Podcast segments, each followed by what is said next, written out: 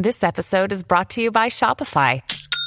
Forget the frustration of picking commerce platforms when you switch your business to Shopify, the global commerce platform that supercharges your selling wherever you sell. With Shopify, you'll harness the same intuitive features, trusted apps, and powerful analytics used by the world's leading brands. Sign up today for your $1 per month trial period at shopify.com slash tech, all lowercase. That's shopify.com slash tech.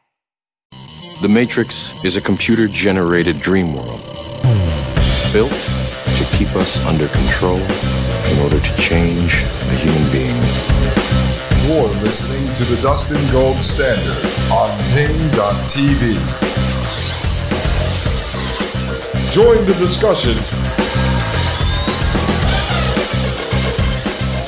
at Paine.tv slash gold.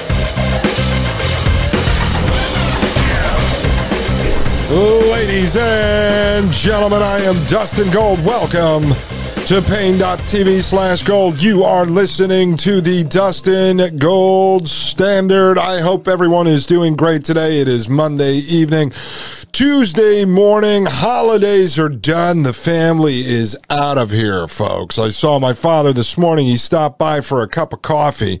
Of course, I was still sleeping when he came by because last night William got up in the middle of night, as he always does in the middle of the night, folks. I can't even speak today. But no, he got up in the middle of the night. But this time he wouldn't go back to bed for like two hours. So I ended up on William duty and I was just really tired this morning and I had to get up and do a bunch of things. My father came by, we had a cup of coffee, and then he was on his way. My mother and stepfather, they just went from the hotel right to the airport. So everyone's out of here. We're back to normal work.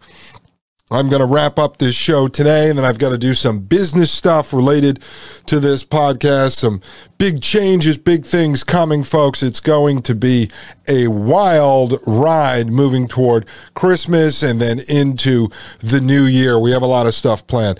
As you know, right now, we are in the middle of talking about CBDC, central bank digital currency, folks, and it's very important. Very important because I want you to understand this new monetary system that is coming. Again, there's a lot of podcasters and folks that talk about this. I'm approaching it from a bit of a different angle. I'm looking at it from the original papers coming out of Technocracy Incorporated back in 1919 through the 1930s, 1940s, and then tying it into what is going on today. And I'm looking at the tech companies and the players behind the CBDC infrastructure and the architecture of the system. We have a regular guest here, Wide Awake Jim, who has been tracking this stuff from the climate hustle side, from the United Nations, from the International Monetary Fund, from the Bank for International Settlements. And if you want to get caught up, you can listen to episodes 80 and 88. I also discussed some of this with a good friend, Dan Golvach. And that, folks, I can't remember. It might have been episode uh, 94. You probably want to check that out. We talked about the FTX scandal, which also leads to CBDC. And why am I on this topic right now? Well, we understand that technocracy is the system of social engineering, but it is also the systematic control of the means of production and the distribution of goods and services by the elite class. And the elite class under the technocracy is a group of scientists, engineers, and technologists. That was the original concepts coming out of the 1920s and 1930s. But as I've I've said, and I think I've made the case, that technocracy is here. It is our culture. We're already inside of it. And so for them to be able to have full control over the means of distribution of goods and services, it's not just about harnessing the supply chains from the manufacturer to the retailer. And that retailer could be online or it could be brick and mortar. They can also control this through the monetary system. And if they limit how much money you are going to be allotted, whether that be in the form of fiat paper currency like we have today, or whether that be in the form of a universal basic income where everyone is locked to a certain amount of money they're getting, or whether that be through central bank digital currency or energy certificates, which was the technocracy plan back in the 1930s, or it could be carbon credits. And so, what I think is coming is a carbon credit backed central bank digital currency. And my opinion on this may change as we continue to do more research into this topic, but I want to really dissect and analyze, reverse engineer, and try to figure out exactly what is coming because if they can control the monetary system completely. Now, the Federal Reserve, the central banks obviously control the monetary system today. They can print as much paper money as they want, they can issue as many loans as they want, they can adjust the interest rates, they can create inflation, deflation, they can do anything they want, but they want to be able to control this system down to every last transaction. And that's how they will control the means of distribution of goods and services. Because if they're able to limit what you could not only afford to buy, so say they allotted each one of us $2,000 in current day, $2,000 per month, then we could only buy so many goods and services. But they want to actually control it down to the very last transaction. So let's say I'm allotted $2,000 in in present day money and I go and take $200 out of the bank or out of the ATM machine and I have $200 in cash in my pocket, I can then go down to Farmer Carol, the organic farmer we buy a lot of our stuff from, and I can give her $10 in cash to buy a box of tomatoes, or I can give her $5 to buy a blue Hubbard squash, or I can give her $20 and get four or five cartons of organic eggs. Well, these guys to control this system, to have control over the distribution of goods and services, they don't want that to be allowed. They want all transactions being run through this central bank digital currency system so that they could stop me or stop you from visiting Farmer Carol and from buying eggs from her or buying a blue Hubbard squash. And on top of it, they want Farmer Carol to be limited in what she can actually grow. And how do they do this? Well, if she's operating on CBDC, she doesn't have the ability to buy soil this year, or she doesn't have the ability to buy fertilizer, or she doesn't have the ability to buy pumpkins that she may get from another organic farmer, right? And the only way now Carol can transact with that other farmer is through barter. So maybe Carol brings tomatoes and the farmer gives her pumpkins. But if she doesn't have the soil, doesn't have the seeds or whatever, she can't grow those tomatoes. Yes, she can create her own seeds off of last year's batch, but I'm just talking about in uh, terms of everyday people, how they want to be able to limit us. And so they can control the entire supply chain from the manufacturer all the way to the retailer or to the consumer by controlling this monetary system as we know, and I have up on the screen, we reviewed this, I don't know, maybe 10 episodes ago. This is the energy certificate document from Technocracy Incorporated, founded by Howard Scott, really brain trusted in Columbia University at the same time that FDR's New Deal was being brain trusted there at Columbia University. And as I've said, the New Deal brought many elements of modern technocracy into play, especially the Social Security number. But this energy certificate document was published in July of 1937. Of course, we showed you that most of the stuff inside this document was actually being written about going back to 1919. This was just basically when they published this entire document. And so I just want to pull something back up here and show you. We're going to look here. Um, under uh, searching for Dewey Decimal System. Uh, because I want to show you today how this, in fact, relates to uh, the idea of being able to tag everything within the supply chain and being able to program this new monetary system, this central bank digital currency, to prevent you from buying certain things or allowing you to only buy certain things that the system deems to be fit, the state deems deems to be fit, the technate deems to be fit. So let's just uh, clarify this again quickly for those of you that missed it. Back in the 1920s and 30s, as technocracy was forming, in 1933, Howard Scott formed Technocracy Incorporated, which was really the first big organized movement, big political movement behind technocracy. What these guys wanted was a political system based on energy consumption. And so they did an entire survey of the entire North America and they figured out how much energy was being used, was being consumed to develop, uh, to produce all of these goods and services. And so, what they were going to do was they wanted to take all the energy consumption and then break it up evenly amongst all the citizens that live within the technate. And this was basically a continent from the Panama Canal up to the North Pole. There's different variations of it, but just let's use that one for instance. So everyone that lived within that system would be given an equal allotment of what's called energy certificates. And the energy certificates come from the total amount of energy consumed to produce all the goods and services that would then be utilized and then divide that that up equally. No one inside this system would be better than anyone else. Of course, the elite, the scientists, the engineers, and the technologists that sit at the top of the system, as we see today with bureaucrats and heads of these international NGOs and think tanks like the World Economic Forum, the CEOs, the elected officials that are really just the puppets for the system, they are above us. They are an elite class. They are in the top 1%. The rest of us are down in the 99%. And that includes includes your neighbor who may be worth 10 or 15 million dollars because he built a little self-made company, right? He's the same as you if you're a janitor at the local high school. So in the original energy certificate system, they had the citizens of the technate broken into three classes, and this would be 25 years old and younger, 25 years old to 45 years old, which was the prime worker, and then 45 years old and above. So each of those three classes would be allotted a certain amount of energy certificates.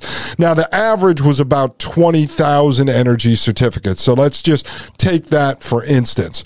So you would be allotted 20,000 units of this energy based on the population at the time and how much energy was being consumed. And then everything that you purchase would be purchased basically through the state uh, if you were allowed to purchase it. In many cases, you were only allowed to rent or borrow. So you would not be allowed to own a car.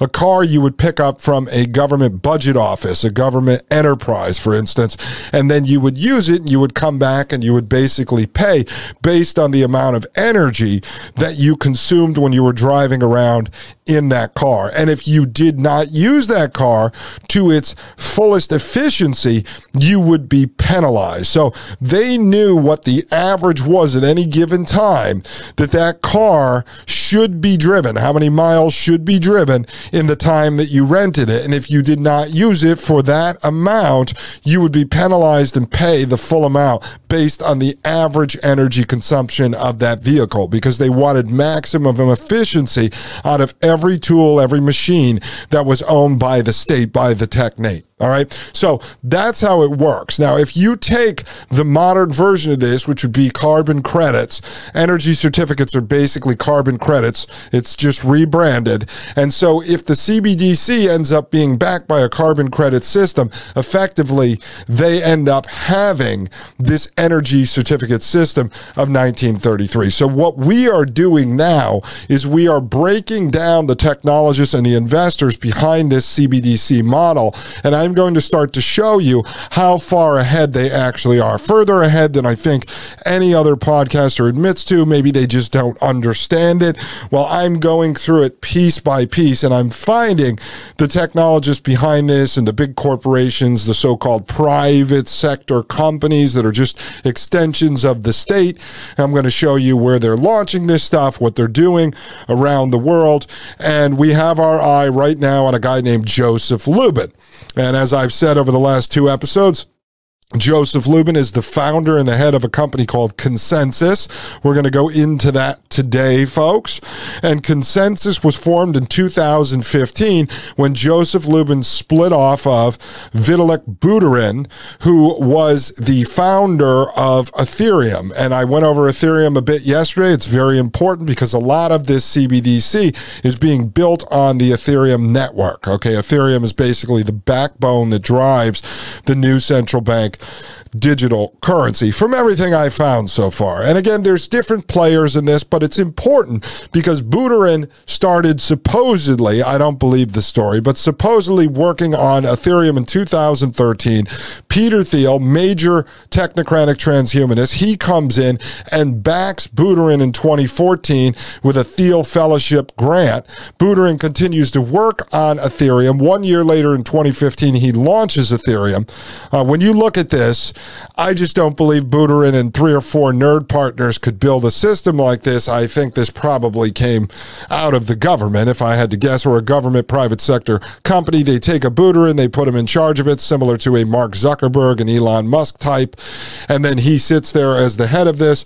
Meanwhile, his partner, Joseph Lubin, spins off with ConsenSys. and now you'll see the ConsenSys is working with Visa, as we covered yesterday. They're working with a software they got off of Morgan Chase, and they're working with central banks. And what they're trying to do is build a skin over the current infrastructure that's already wired, the current banking infrastructure, credit card infrastructure, to tie in the central bank digital currency into the current infrastructure so they don't have to start from ground zero. They can actually merge this whole system together. So when we get back, I'm going to show you just a little bit inside the energy certificate document that we've already covered because I just want to make sure we're tying this back into history and then we could further explain in the present day how it all connects.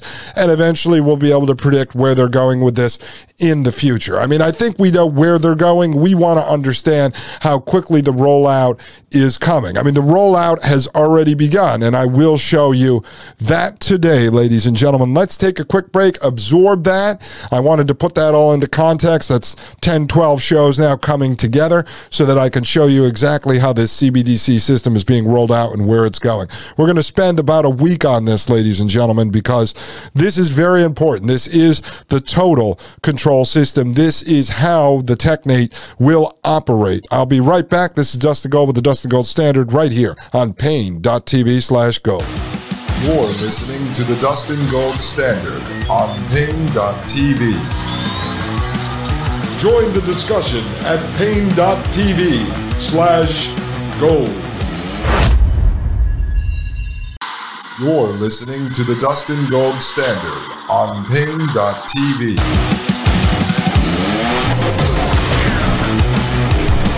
Ladies and gentlemen, I am Dustin Gold. Welcome back to the Dustin Gold Standard right here on paine.tv slash gold. That's right, folks. Dissecting the evil plans. That's what we do here, ladies and gentlemen. Piece by piece, we have to reverse engineer this whole system. It's like figuring out what the puzzle looks like today and then taking apart each piece of the puzzle and flipping over each piece and seeing who is assigned to each piece of the puzzle. And then you could start to figure out you know what this uh, puzzle looks like when it's complete, ladies and gentlemen. And so I think we have a good idea of where it's going. We just want to understand how long it's going to take for the full puzzle to be complete. All right, up on the screen, I have this article that we reviewed yesterday. If you didn't listen to this, please do. It's episode 97, very important. And this was an interview posted on Visa's website, and it was an interview conducted between Catherine Gu and Shaylee Adinolfi. Shaylee Adinolfi being a representative from ConsenSys, and Catherine Gu being a representative from Visa. And this is about the partnership that they formed. The idea behind this this partnership is that Visa wants a seat at the table. With this whole CBDC international system. And what they're offering is the ability for them to take the 80 million merchants they already have in the Visa system and allow them to be able to accept CBDC, central bank digital currency. So all of the merchants out there, from big guys to mom and pops, want money, right? So whatever the form of money is that they could spend, whether that is someone using a credit card, that then gets converted to cash for them, or whether that's someone using a debit card that gets converted to cash, or whether someone's coming in with paper money and coins, or whether it's going to be CBDC that the shop owner can then spend to buy things for themselves, or they can convert that into fiat currency, whatever it may be. So if, let's say, 50% of people today were spending Bitcoin via an app on their phone, and I could walk into, I don't know, Bob's uh, pet shop and I want to buy, uh, I don't know, a bone for my sister's dog. Well, if I could walk up with my smartphone, similar to Apple Pay, tap it on the uh, register or on their little tablet run by a company like Square, and it deducts money out of my Coinbase wallet that stores my Bitcoin. So think of that like your Chase bank account storing your fiat currency. If I could do that and the shop owner gets the Bitcoin, right, right from me, and they can either use the Bitcoin later to shop somewhere else or they can convert the Bitcoin as you can do today into US dollars that then they could spend or save or whatever they're going to do with it, then that shop owner is going to take Bitcoin, especially if it's easy. So if their point of sale system that runs their cash register is uh, controlled by a company like Square, and we'll get into this one day. So all these little coffee shops and stuff have been using Square for a while.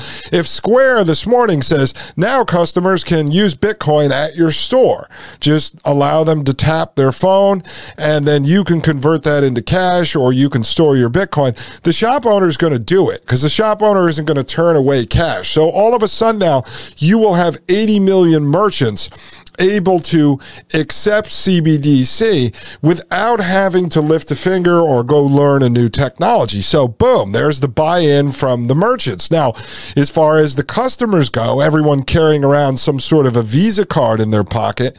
Let's say now you go into Bob's Pet Shop and you stick or you tap your card or you swipe your card the same way you would normally do at the store. And now instead of saying, do you want to use credit? Do you want to use debit? It now has a third option. Do you want to use CBDC? Right. So now it's easy for you because you don't have to learn a new technology. It's just giving you a third option. So you can click CBDC. Now, if you're being issued central bank digital currency during the first iteration of the adoption campaign that'll be coming. So let's say the government decides they're going to pay you your social security money money or your welfare or your food stamps or your disability, whatever it may be. Those are all big targets the government can go after first. And you walk into the store and you just push your Visa card in, or you tap your Visa card, or you tap your Apple Pay connected to your Visa card, and the screen comes up and it says debit credit or CBDC and you just click CBDC, you're more, going to be more inclined to use it. The adoption is very easy. It just adds another option. It doesn't involve another layer of technology or having to download a new app. So that's what Visa is offering here in partnership with ConsenSys. So ConsenSys is coming in as the development company, the tech company helping Visa take their current systems and make it comply to the CBDC blockchain, the framework, the system, the platform. All right. That's how this is going to work. Now, on the screen, I just want to remind you uh, Catherine Gu here in the question the majority of central banks are reportedly exploring CBDC. What makes this technology so intriguing? Catherine said in here, in part, with CBDC, a central authority could send fast payments to a targeted set of users and program specific spending patterns. Now, you will see that as a constant theme when we start to review these panel discussions from the International Monetary Fund, Bank for International Settlements, World Economic Forum, United Nations. The CBDC money is programmable. All right, it's programmable. Just in the most simple form, think of this. The government, so a central authority, so let's say that's the state or that's the central bank or it's the government, whatever it is. The government is just an illusion. The central bank would be in charge. So let's say they send out social security payments to, I don't know, 50 million Americans. And let's say just use a blanket scenario. The Social Security is now deemed to only be spendable on food, on clothing, and on, I don't know, gasoline. Let's say that's it. So now what happens is when they send the CBDC to your wallet, you can only spend that on food, clothing, or gasoline. You can't go spend that on concert tickets. All right. That's what it means to be programmable. Now, because they have artificial intelligence and they have algorithms they can write, these things can be done, right? The spending parameters that Catherine Gu mentions here can be done in real time based on a personalized individual level. So let's say your social security comes, but the system knows that you're a diabetic. Well, there could be an algorithm written for that that knows because all the databases, once this whole system is done, will all be connected. So they'll have your medical records as well. They will also know your food habits, uh, all this stuff. That when you go to the grocery store to purchase food, you may be rejected in being able to buy sugar or a candy bar or a sugary drink, whatever it may be. So it's programmable in real time based on artificial intelligence and algorithms. All right. I hope you understand how this works as Dan Golvach mentioned in episode 94, let's say you walk into the gun shop, you might not be able to buy ammunition. You might not be able to buy a bulletproof vest. You might not be able to buy a gun. Not only that, that shop owner, let's say Dave's gun shop, he might not be able to buy ammunition. He might not even be able to stock the ammunition because his CBDC is already programmed for him not to be able to buy that from a wholesaler. And let's say the wholesaler can't get the ammunition because their CBDC isn't letting them buy it from the manufacturer. And let's say they want to put the manufacturer out of business, the manufacturer can't even get the metals or the gunpowder to be able to produce the bullet. You see how this system then allows these guys to control the means of production and distribution. One of the tenets of technocracy was to disallow anyone not deemed to be in this elite class, the ruling class, the scientists, engineers, and technologists, to even have access to the raw materials to be able to produce. So you or I would not have access to the means of production. All right. And that is the whole point of this. You can control it through this monetary system. If we get to the point where there's no cash, there's no coins, there's no credit cards, there's no debit, and everything is run through this central bank digital currency, even if you or I wanted to make bullets on the black market, we couldn't even do that because we would not be able to purchase the raw materials needed to make the bullets. And if they deem someone who gets raw materials to be cheating and trying to sell things on the black market or barter, they could stop them from being able to get the raw materials. That's what this means, the fact that it's programmable. Now, I've got back up on the screen the energy certificate, and I just want to show you something. Uh, we went through this in the past. But this is talking about all the different coding that goes on inside of the old school energy certificate. This is something they were writing by hand. But look at how advanced they were in their thinking. Obviously, they did not have the technology they have today. But think about this how are they going to be able to prevent the sale? Of let's say copper or gunpowder. Well, everything is tagged with a code. I mean, we have that in stores now, UPC codes. We know now that they're also putting RFID chips into certain products so they can track it throughout the supply chain. We also know that they're starting to tag things with these QR codes. So everything becomes tagged in this system. This is going back to 1938, or sorry, 1937, but this was really written about 10 years earlier. Let's just read this. This. It's talking about the old school energy certificate, this piece of paper, like a check. It says the fourth box, as mentioned above, will contain the serial number of the certificate.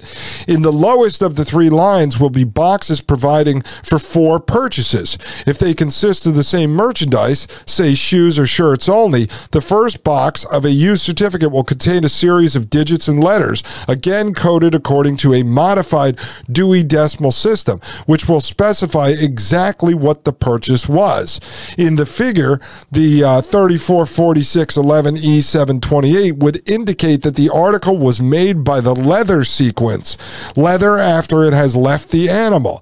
The 34, that the article was a pair of low shoes, the 4, that they were men's shoes, the 6, size 11, the 11, with E, the E, of last number 7, the 7, and of the style number 8.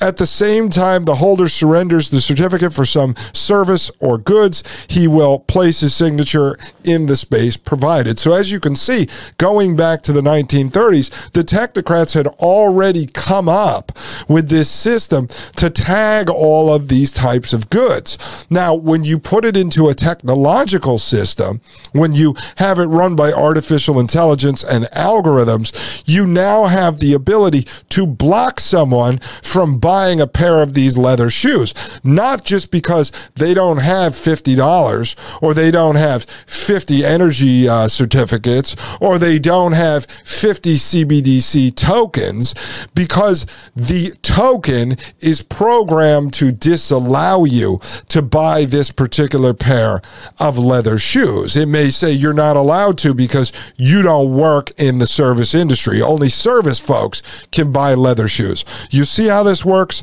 You see how the system they're building today actually brings to fruition the system that was designed by the technocrats back in the 1920s and 1930s. It's here now.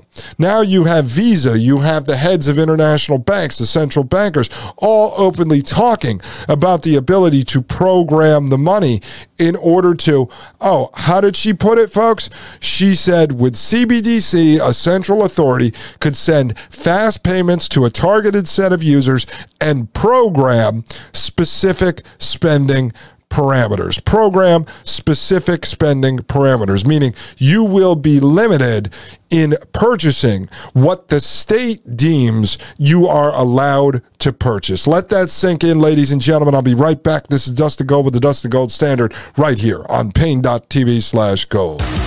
You're listening to the Dustin Gold Standard on Paine.tv.